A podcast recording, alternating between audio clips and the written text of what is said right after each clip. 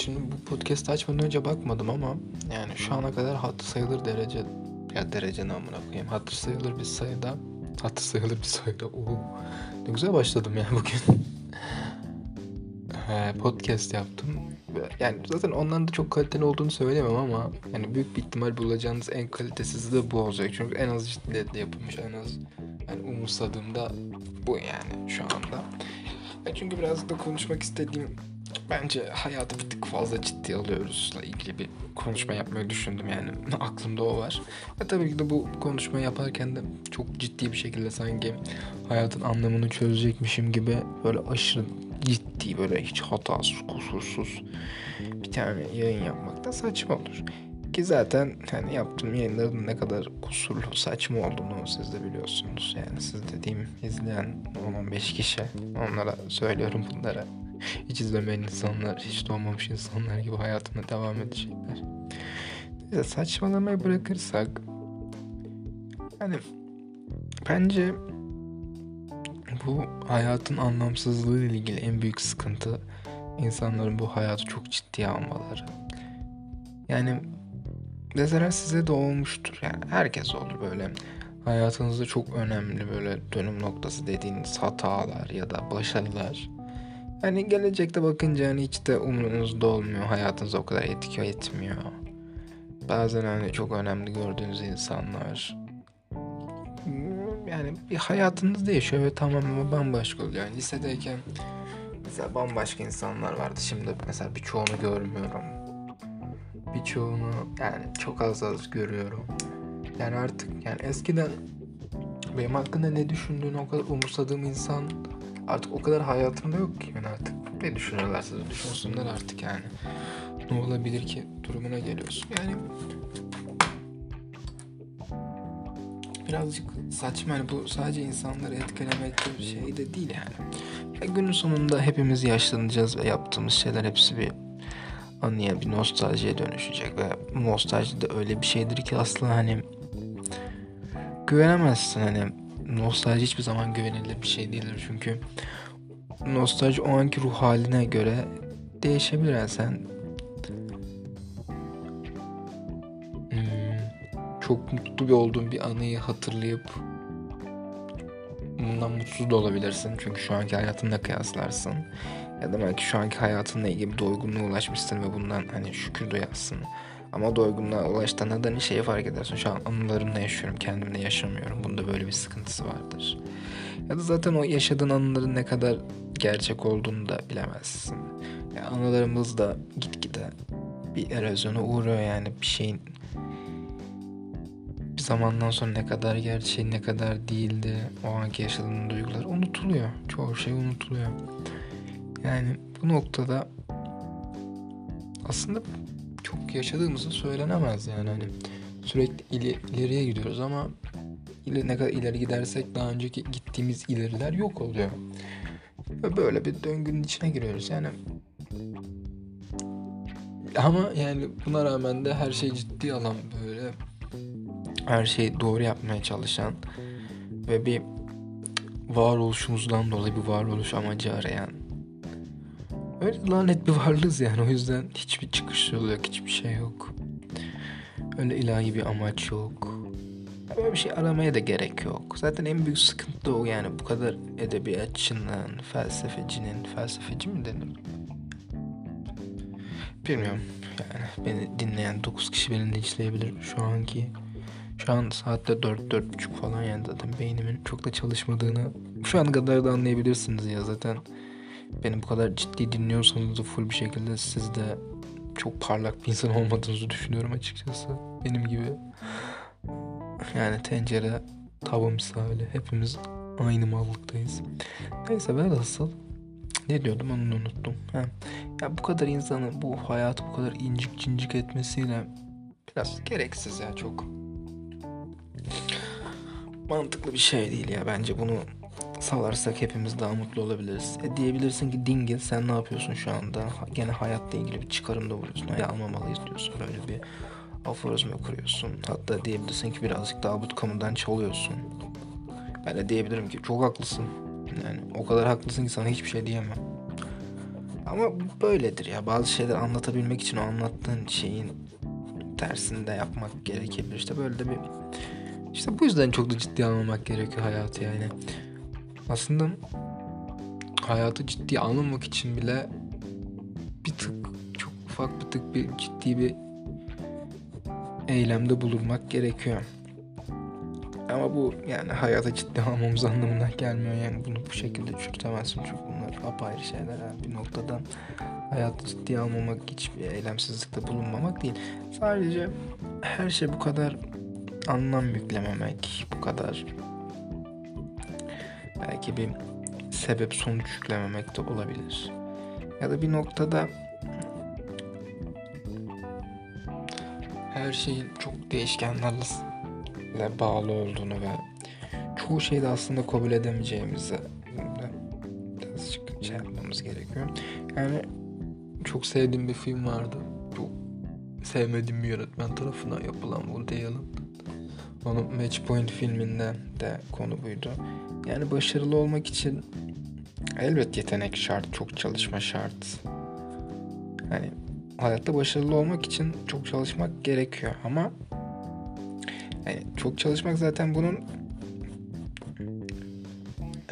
olması gereken mühim şey. Ama sen çok çalışsan da gene başarılı olamıyorsun. Çünkü burada çok önemli bir şans faktörü var. Ve hani bu şans faktörünü çok az ilerletebiliyoruz. Yani mesela bir futbol takımını bir şey düşünürsek çok küçük değişkenler her şeyi değiştirebiliyor yani. Sadece senin bir maç bütün sezonunun ne kadar verimli gelip geçmediğiyle ilgili bir ayrıntı oluşturabiliyor. Yani mesela şuradan iki sene önceki korona dönemindeki Süper Lig'de Sergen Yalçın'ın Beşiktaş'ın şampiyon olduğu senede Galatasaray'la aynı puandaydı. Avaraj farkı vardı. Fenerbahçe'de de bir puanı vardı.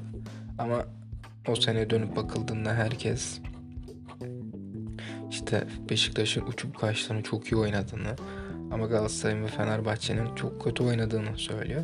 Ki gerçekten de öyleydi yani şimdi benim algımda da öyle bir algı var sanki hani Beşiktaş o sene uçup kaçtı şey yaptı ama Fenerbahçe Galatasaray bir türlü kendini toparlayamadı diye.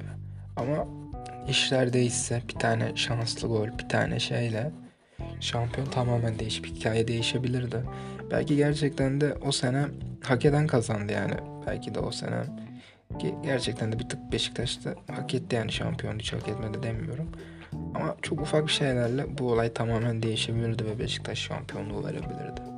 Ya da mesela NBA'de Toronto Raptors'ın şampiyon olduğu senede Kawhi Leonard'ın ilk Philadelphia maçında attığı o şut yani saçma bir şuttu. Yani girmemesi gereken bir şuttu aslında bakınca ama bir şekilde girdi ve Toronto oradan tüm seriyi çevirip hem seriyi geçti hem sonra ileride şampiyon oldu. Yani buradan neye getirmek istiyorum? Sonuçta bu takımların hepsinin bir koçları var. Bunların hepsini yaptığı bir master planı var. Kendi oyun felsefeleri, felsefesi var. Hepsinin bir ideali var. Ve bunun doğrusunda çok iyi çalışıyorlar. Hem de hepsi çok çalışıyor. Hani o planlarını mükemmele yakın bir şekilde getirmeye çalışıyorlar. Ama hani bir noktada %90 mükemmel olan şampiyon mesela diyorum en fazla mükemmele yakın %90 o şampiyon olmayıp %87'ye yakın olan ya da 78'e yakın olan şampiyon olabiliyor. Bunlar yaşanıyor. Bu diğerinin daha başarılı, diğerinin daha başarısız olduğu anlamına gelmiyor ama biz böyle bir algı oluşturuyoruz. Çünkü hani her şey olduğu gibi bizim dünyamızda her şey aslında bizim algıdan oluşuyor. Yani eğer hepimiz bir robot olsaydık şu anda hani en basit hani hepimizin iğrenç diyebileceği bir şeye kendimizi öyle bir kodlardık ki hani bunu normalleştirelim diye ve o gözümüze normal gelirdi. O yüzden algısal olarak sonra bu normalimiz olurdu. Zaten her zaman da normaller bir zamanın avantgardı da oluyor. Avantgard şeyler bir zamandan sonra normalleşip bizim normalimizi oluşturuyor. Bu da öyle bir konu. Ben ne diyorum? Ne diyor bu dingil derseniz valla bu dingille ne dediğine hiç fikrimde değil ya. Bir şeyler de karalıyor ama ne karaladığı ilgili bir fikri de yok. Ne ve nasıl? Çok da ciddiye almayın ya. Valla siktir edin. Her şey oluyor. Su yatıyor. Su yatmıyor tabi. Benim uyumaya ihtiyacım var. Su gidiyor yolunu buluyor. Böyle durumlarım cümle. Bunları da hiç yapamam ya gerçekten. Bütün çevremdeki insanlar ben dalga geçer bu konuda. Bu atasözleridir, deyimlerdir falan. Hepsini götümle hatırlarım ve acayip saçma bir şekilde söylerim. Ama yapacak bir şey yok ya. Dediğim gibi çok da ciddi almamak gerekiyor. Özellikle Twitter'daysanız Twitter'da hiçbir şey ciddi almayın ya. Ben mesela artık kendime yavaş yavaş yani mesela bu konuda çok kötüyüm ya. Böyle çok saçma şeylerde bile hani triggerlanabiliyorum yani. Bir insanın böyle saçma şeyleri fact olarak vermesi beni çok triggerlıyor. Neden böyle oluyor bilmiyorum. Yani atıyorum çok saçma bir diziyle ilgili bu dizide şu karakter aslında çok kötü bir karakter. Çok toksik bir karakter yorumu yapılınca hani çok ciddi oluyorum hani sanki bu kişinin fikrini değiştirmem gerekiyormuş gibi böyle hani o özellikle benim sevdiğim bir karakterse böyle bir algıya giriyorum nedense ki bu çok saçma ya hani insanlar ne düşünüyorsa ya da mesela futbol, basketbolda mesela God kimdir tartışmalar oluyor. Yani çok ciddi oluyorum. Neden bunu ciddi oluyorum hani? Benimle aynı fikirde olmayan insanlara karşı acayip bir toleransizliğim var ya. Gerçekten bu benim sıkıntım. Ama çözemiyorum da ya gerçekten bu kadar kendimi liberal tanımlayan bir insan olmama rağmen yani çok basit konularda acayip bir faşistliğim var ya. Sanki herkesin benim gördüğüm şeyi hakikat olarak görmesi gerekiyormuş gibi ki hakikate de inanmayan bir insanım ama kendimle de böyle çelişiyorum. Zaten yaptığım podcastlerde de kendimle bol bol çelişiyorum ya. Gerçekten hani eğer çok dolu böyle dolu şeyler söylediğimi düşünen bir insansanız vallahi söyleyemiyorum ya. Vallahi söylediklerimi de çok ciddiye almayın ya benim. Ne dediğim sağım solum belli olmaz. Bugün onu derim yarın başka bir şey derim ya. Gerçekten sevgilim de bundan çok muzdarip. Yani bir ay önce acayip karşı çıktığım bir şeye sonra kendi fikrimmiş gibi savunabilirim ya yaparım bunu. Gerçekten o yüzden çok da ciddi almayın dediklerimi. Özellikle hayatı hiç ciddi almayın. Ay kafam güzel gibi. Ama vallahi da değil. Kafam güzel olunca daha mantıklı şeyler söyleyebiliyorum genelde. Böyle bir özelliğim de var. Ya da insanların da yanımda kafası güzel oldukları için artık dinliyor gibi yapıyorlar ya da hiçbir şey anlamıyorlar. Ya da sadece hani artık sus sus salak da gidelim moduna geçiyorlar. Daha da kurcalamıyorlar.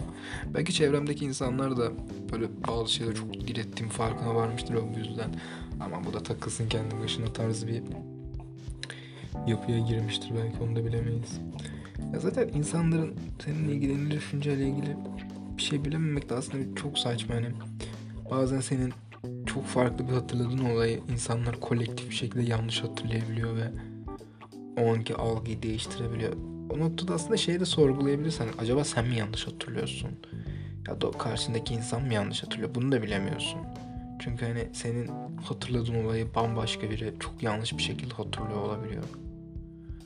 Ve ben bu noktalarda genelde bir karşı tarafa he he deyip geçiyorum. Yani o kadar umurumda olmuyor ki nasıl hatırladığı ile ilgili. Ama bir sorgulatıyor da yani kendimi. Aslında böyle dedim de bazen de Asıl çoğunlukla diyorum ya senin hafızanı sikeyim bu olay böyle olmadı diyorum. Az önce dediğimi hiç umursamayın ya valla aşırı diyorum senin hafızanı sikeyim ben diyorum. Yani kendi hafızama güvenmem de ne kadar doğru. Ya bir de yani birkaç insan hariç kimse de benim hafızam kötüdür demez aslında. O yüzden benim hafızam iyidir demem ne kadar doğru ne kadar yanlış onu da hiç bilmiyorum açıkçası. Ama insanın sürekli kendini bir özel görmek gibi bir huy yok mu ya işte ben de böyle basit bir insanım kendimi çok özel görüyorum. Ama aynı zamanda görmüyorum. Hayatı da ciddiye almayacak kadar da kendimi ciddiyetsiz ve gereksiz görüyorum. İşte. Böyle saçmalıklar ya gerçekten. Böyle garip çözümsüz paradokslar. Çok da kurcalamamak lazım. Dersin ki dinge sen kurcalıyorsun şu anda. Vallahi kurcalıyorum ya ne yaptığımla ilgili hiçbir fikrim yok. Ama yani hiç neyse şey bir şekilde takılmıyorum ya ne yaptığımı biliyormuş gibi takılmıyorum. Ya bunlardan çok var etrafında. Bir bakarsın 20 yaşından bütün kariyerini çizmiş. Aynen ya kesin bunların hepsini yapacaksın sen. Ya planlı programlı olmak bir şeyleri düşünmek ya elbette ama yani ben şey çok iyi hatırlıyorum. 16 yaşındayken o zaman işte Almanya'da exchange yapıyordum. Timo'yla ve Timo'nun İngiltere'den gelen birkaç arkadaşı vardı. İşte onlarla böyle içtik mi içtik böyle iyice muhabbet ediyoruz. Yani konu şey gelmiş ya insanlar da o dönem birazcık şaşırıyor o tane 30 yaşında 20 27 28 küsur insanların yanında ben 16 yaşında bücür gibi takılıyorum ama hani işte sırıtmadığımı düşünüyorum o sırada. Yani gerçekten de sırıtmıyordum sanırım Timo'da. Hiçbir zaman onunla ilgili yakınmadı ki beni her zaman o arkadaşların ortamına aldı, şey yaptı. Bunlarla ilgili konuştuğumuzda da her zaman yaşıma göre olgun olduğumu söyledi. Ki yaşıma göre çok da olgun değilim ya aslında. İnsanların inanmak istemediği bir şey. Hiçbirimiz çok olgun değiliz ya. Kaç yaşımızda olursak olalım kimse olgun değil ya. Ama ben nasıl? Yani ortamlarda sırıtmıyordum. Ve öyle oldu bir tane o İngiliz biz ona Milf Hunter diyorduk. Kendisinden büyük bir sevgisi vardı diye. Milf Hunter bana sormuştu ki gelecekte ne düşünüyorsun daha küçüksün hani gelecekle ilgili planın var mı? Ben demiştim ki ne olacak ne bitecek hiçbir zaman bilemiyorsun gel ne planı yapayım. Mesela o dönem her dönem olduğu gibi yurt dışına gitme çok popülerdi Türkiye'den çünkü ne zaman kaçabilirsen o kadar iyidir. Ama hani şey demiş o dönem Trump'ın tam seçildiği dönemde işte hani insanlar bu kadar Amerika'ya Amerika'ya gitmek istiyordu. Ama sonra bak Trump seçildi ortalık karıştı. Şu anda mesela insanlar bu kadar güvende bulmuyor yani bu Trump'tan da o kadar da memnun değillerdir büyük ihtimal demiştim. Yani bir şeyin ne olacağını tam bilemiyorsun demiştim.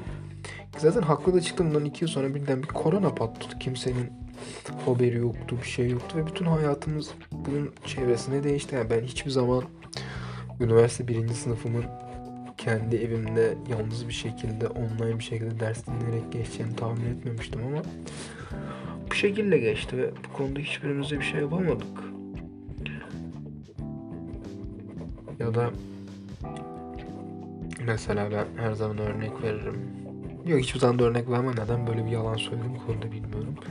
Mesela YKS'de ben önceden türev integral çalışmıştım. Türev integralde de çok iyiydim. Normal türev integral soruluyor. Ama benim senemde birden sorulmayacağı tuttu. Kontrol edemiyorsun bunu.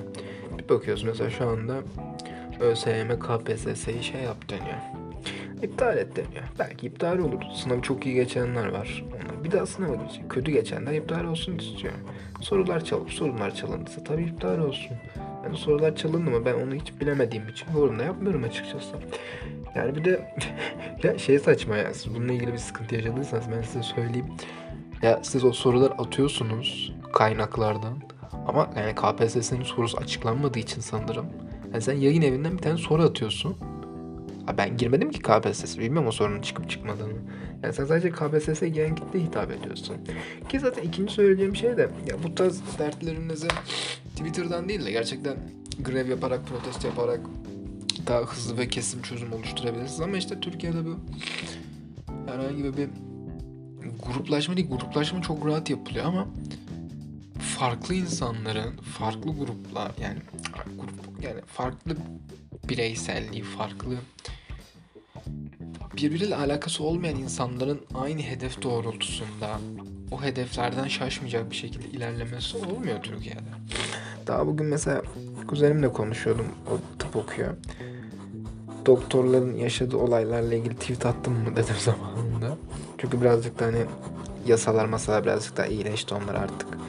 Staj dönemlerinde işte mesela askeri ücret alacaklar. Bunlarla ilgili tweet attım. Dedim, Yok atmadım. Kim bize sikleyecek o Twitter'dan dedi. Ki doğru. Kimse Twitter siklemiyor yani Twitter'dan.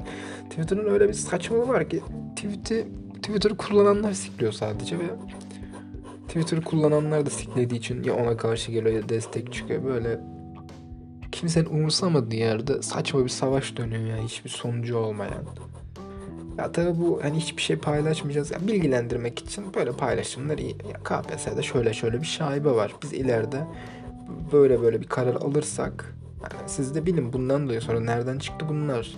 Nereden oldu bu? Demeyin için güzel bir şey. Ama yani sadece sosyal medyada kalırsa o zaman saçma. İşte kuzenim de dediği gibi grevler, protestolar olduktan sonra ondan sonra düzeldi. Yani bu olmazsa olmaz ya. Yani o yüzden de böyle bir de yani her gördüğünüzü de yani sosyal medyada hemen tak tak diye paylaşmayın ya böyle bir böyle bir şey yok. Geçen sene orman yangınıymış teröristler yapmış. Stik yani aynen amına. Herkes bir yerden gördü gördü gördü tak diye paylaştı. Öyle bir sik de olmadı yani. Öyle olsaydı terör örgütleri bunu kabul eder zaten. Bir terör örgütü bir terör faaliyetini neden yapar? Kendini ismi ismini duydurmak ve duydurmak, duyurmak ve insanlara korku salmak için. Neden böyle çok büyük çaplı ve Türkiye'de yankı uyandıracak bir şey yapıp hiçbir şekilde kimseye paylaşmak? Ne, ne işine geçti o zaman? Ya bu vandalizm değil bir sanat ya bu terör sonuçta hani bir amacın insanları korkutmak. Yani küresel ısınmadan dolayı bazı olaylardan dolayı bir sürü yangın yaşadık. Bu sene de yaşayacağız. Bu sene bu yazında yani gelecekteki yazda gene bir sürü yangın olacak. Bunlar olacak. Ama işte medya bir tık saçma olduğu için ya da mesela hani daha şey bir örnek vereyim. Bazı geri mesela örneğimi unuttum ya. Neyse ben de bir geri zekalıyım zaten. Ya beni de çok ciddi almayın ya. Bunu bin kere söyleyeceğim bugün. Öyle yani. Artık diyecek bir şeyler de bulamıyorum ama bir noktada sanki böyle daha fazla bir şey söylemem gerekiyormuş gibi hissediyorum. Çünkü tatmin de olamıyorum ya. Çok boş bir şey yaptığımın farkındayım. Ama yani bir hevesle zaten çok dolu olarak yaptığını düşündüğüm içeriklerden zaten eh kaldı içinde. Bir de böyle deneyelim be. Ne olacak zaten. Madem hayat bu kadar ciddi alınmaya değmez diyorsun. O zaman hayata göre davranalım. Yani işte bu hayat çok da kurcalamamak, çok da dokunmamak gerekiyor ya. Yani biraz akışına bırakmak ne kadar ne deniyordu ona ya? Klişe bir söz olmasına rağmen ya şu an klişe kelimesi unutacak kadar mal bir durumdayım. Gerçekten aslında uyumam gerekiyor. Yani o yüzden ya dediklerimde biraz mantık görüyorsanız da hani ne kadar saçma ve beynimin kapalı bir olduğu bir anda bir şeyler söylediğimi düşünerek aslında çok da kendinizi sorgulayabilirsiniz. Yani o kadar ciddi almayabilirim diyebilirsiniz. Ki bence de almayın beni. Herkes günün sonunda kendi düşüncesini yaşar. Sen istersen hayatı çok ciddi al. Sen istersen şimdiden 30 yılın planla. Belki 30 yıl sonra bir tane daha küresel hastalık olacak ve ne yaptığınız bilinmeyecek. Ama hani bu belirsizliği de böyle kendi istediği şekilde kullanan insanlara da aşırı hayranım ya. İşte 30 yıl sonra kesin kesin böyle olacak. O yüzden şimdiden bunları bunları yapmak gerekiyor. Ya nereden biliyorsun ya? Nereden biliyorsun bunun olduğunu ya? Ya mesela hani atıyorum teknolojiyle ileride robotlar bizi şey yapacak falan filan deniyordu. Ya bir tane korona oldu. Bütün teknolojik aletlerde şeylerde üretim sıkıntısı yaşandı ya. Hala oyun konsolları mesela çip bulamıyor, çip üretemiyorlar yani. Bir üretim sıkıntısı var ya. Ya teknoloji elbet bir noktada bizim üzerimize geçecek. Bu yaşanacak bir şey hani. Her zaman yaratılan şey yaratanın geçer. Bu öyledir yani. Mitolojilerde de öyledir her zaman. Sonuçta mitolojide de hani oradaki tanrıların hepsi kaybolmuştur ve insanlık kalmıştır. Şu anki Semevi dinlerde yavaş yavaş yok oluyor ve sonunda biz insan olarak kalıyoruz. Zaten bunların hikayelerinde de öyle de Titanlar hükmediyordu. Yunan tanrıları hükmetti. Sonra Titanlardan kızgın biri Prometheus insanlara ateşi verdi. Sonra insanlar gelişmeye başladı. Zeus bunun ne kadar şeyin neyin kutusuydu bu ya? O bir şeyin kutusuyla işte engellenmeye çalıştı işte. Açıyor adam kutuyu içinden bir sürü kötülük çıkıyor en sonunda umut çıkıyor falan filan. Bununla ilgili de podcast yaptım ben ya. Ama ne kutusu olduğunu unuttum ya. Medusa diyesim var ama Medusa değil yani çok eminim. Neyin kutusu neyin kutusu neyse umurumda değil. Yani ondan sonra Yunan tanrıları yavaş yavaş unutuluyor. Ama insanlık her zaman baki kalıyor. Yani sonra insan da bir şey yaratacak. Ve insan da bir süre tanrılığa ulaşmış olacak. Ama sonra her tanrı gibi o da bir gün ölümü tadacak yani. Ya buradan da mitolojideki şeylerin de varlığının gerçek olduğunu söylemiyorum aslında. Hani bu birazcık da insanın kendi yarattığı ve yok ettiği bir şey olduğu için örneğe de çok şey gelmeyebilir ama hani bunu biraz şey için aslında kendi bilinçaltımızda da bunun farkındayız ya. Hani biz de gelecekte hani eğer tanrıcılık oynarsak yani yarattığımız varlıkların bizi öldüreceğinden eminiz aslında bence. Yani bilinçaltımızda böyle. Ya da ben de böyle ya. Genel, genelde ya? Herkesin kendi fikridir, şeyidir. İslami linç yemek de istemem yani. Sen inanıyorsan inanabilirsin. Zaten yani ben bunları dedim diye senin inancın sarsılmaz.